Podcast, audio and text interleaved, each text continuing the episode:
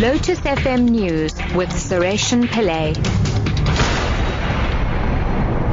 Four o'clock, good afternoon. Parliament's new ad hoc committee on the police minister's report on the president's Nkandla home has held an acrimonious first meeting.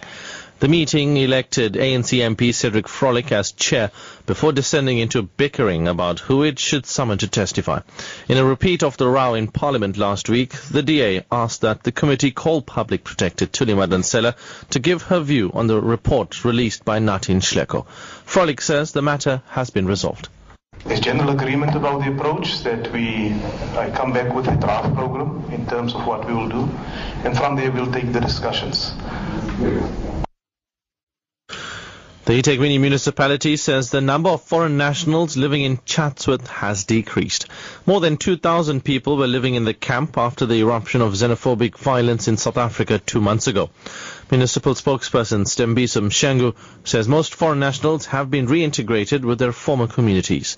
Mshengu says they have about 300 people at the Chatsworth camp. As, as things stand now, we have roughly around 300 people still accommodated in the Chatsworth uh, shelter. A significant number of them have moved back to their original areas of residence. As you would also know, that uh, quite a number of others have also uh, repatriated to their original um, uh, countries. We are still working with uh, uh, ward-based structures and uh, all relevant uh, community structures where those who are still remaining in our shelters have, have been in the past so that they become integrated back into their communities or alternatively go back to where they would feel comfortable and safe. Convicted fraudster Schabir Shaik is considering working again after his medical parole conditions were relaxed. But the 57-year-old doubts that he will be able to find suitable employment given the fact that he is still being restricted to the Durban area.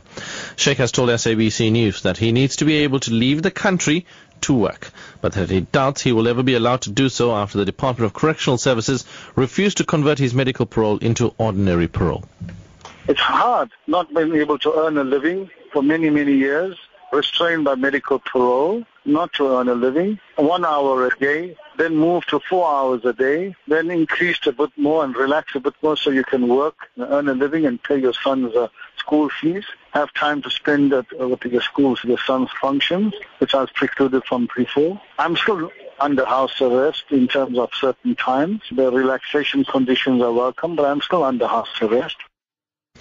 And finally, struggle icon and one of the few surviving Rivonia treason trialists, Ahmed Kathrada, has been awarded an honorary doctorate in law for his defense of Justice for All.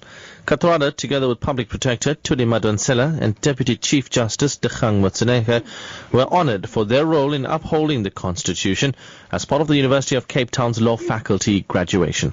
He says being conferred with the honor just a few days ahead of Youth Day reminds him that it is now up to the younger generation to carry the dream of fully realizing the ideals of the Constitution. The new South Africa is in your hands, in the hands of the young people. From what I say today, we have all the confidence that the young people are not going to fail us.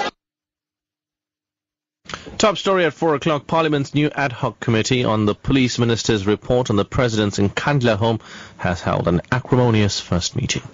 I'm Suresh Pillay, back at half past four.